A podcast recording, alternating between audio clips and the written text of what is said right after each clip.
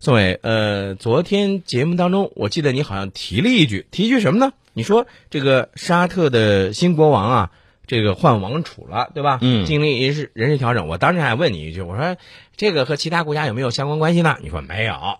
呃，我我宋老师，我这个事儿我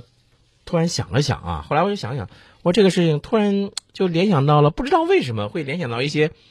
呃，像这个雍正啊、乾隆啊、康熙啊，就联想到这些，或者是联想到了这个《甄嬛传》。 啊，这个两国的情况是不一样的。嗯啊，首先呢，我就这么跟你说吧，沙特王子好几千人呢，我，好几千嗯啊，而且呢，他这个王储呢，一般情况下都是国王的弟弟，啊，而不是国王的儿子。对对对，嗯你觉得这个跟我们是不是很大的不一样？就说这和那个时候像康熙、雍正、乾隆的时候有很大的不不一样啊，不太一嗯样，就是嗯等于说是这个国王，哎，国王的弟弟，嗯然后呢再折回来。这次呢，沙特国王呃是废帝立侄子，啊、这个新王储呢是他的侄子。呃，等会儿，呃呃，我搞清搞清楚一下，你刚才提到的这个沙特的王子有几千名是吧？嗯，对不对？他他大概五千多啊，五五千五千多，好吧？嗯、那有有那两你千多人是核心那那成员开一句说一句玩笑话，那那要是摔一跤，路上走的人稍微绊点跟头儿，说不定就是个王子，是不是这意思？呃不一定，沙特王子那王子王室出去的这种氛围跟你感觉那是不一样的。好好好，咱不说这个，咱就说的这个新立的这个王储，这个他侄子是吧？嗯，是不是他的这个弟弟的儿子，还是其其他的他的这个这个这个？我们慢慢道来。嗯这个沙特开国国王阿卜杜拉阿提兹呢，这个妻儿很多，然后呢，妻子们也有各种各样的背景，这种家家都有本难念的经啊。嗯这儿子们呢，也是这个大家都知道，我们看过雍正刚才你提到的《甄嬛传》。嗯那也是帮派林立的、嗯啊，有的哥们儿关系好，有的哥俩关系不太好，啊，嗯这种情况都是有的。嗯为了避免王国陷入这种内耗啊，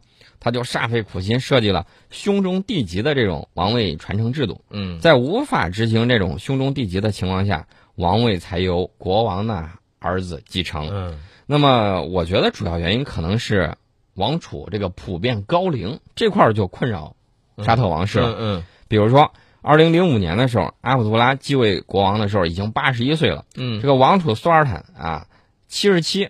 嗯嗯，二零一一年苏尔坦去世之后，纳伊夫被选为新王储，嗯当时已经七十八了。嗯当王储不到八个月，没等继位啊，就走完一生了。嗯，所以说呢，他就可能有这方面的考虑。嗯那么跟他相比呢，他选的这个侄子呢，呃，确实还是挺年轻的，才嗯五十多岁。嗯你看，相比较这个七八十的这一群，嗯也算是年轻的哦啊。所以说呢，我觉得有这方面的考虑。嗯嗯、比如说这个继接任的这个新国王萨拉曼，现在也八十多岁了，健康状况呢也不是特别好嗯。啊，那你我明白你的意思，就是说新立的这个王储应该是是比较年轻的，嗯，嗯他如果不废掉就是刚才那个王储的话，那今年他也七十了。嗯你说等到接班的时候，不定多大一把年纪了。所对以说，对对相比较而言，纳耶夫才五十五岁，这真的是很年轻。嗯，哎，但你说你说到这个纳耶夫，你刚才也提到了这个帮派林立、阵营林立是吧？嗯，那他和这个原来的沙特国王这个之间的关系一个什么样的情况？嗯，纳耶夫呢，年轻的时候在美国受教育啊、嗯曾经获得这个刘易斯克拉克学院的这种政治经济学的学位、嗯啊，英语很流利，嗯比较喜欢好莱坞的这个动作电影。嗯而且呢，也是一个枪支爱好者，这点我跟他有共同之处，嗯我也很喜欢，但是都是在这个做梦的时候想一想啊。嗯嗯那么他之前是先掌控了这种安全部门，嗯掌控安全部门之后呢，长期跟西方，特别是美国有非常广泛的这种联系，那嗯反恐。嗯那么我们看到这个基地组织呢，就是这种极端组织，嗯对他呢也觉得他是这种眼中钉啊啊，曾经至少躲过四次谋杀。嗯，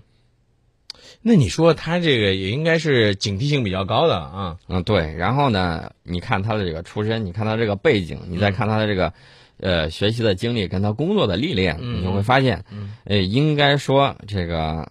美国啊，因为沙特在嗯选这个王储的时候，有时候他也会考虑到各个邻国的这种关系。对对啊，，嗯这个呢，美国也会，我觉得美国也会比较认可。嗯但是呢，一个国国王新上去嗯啊，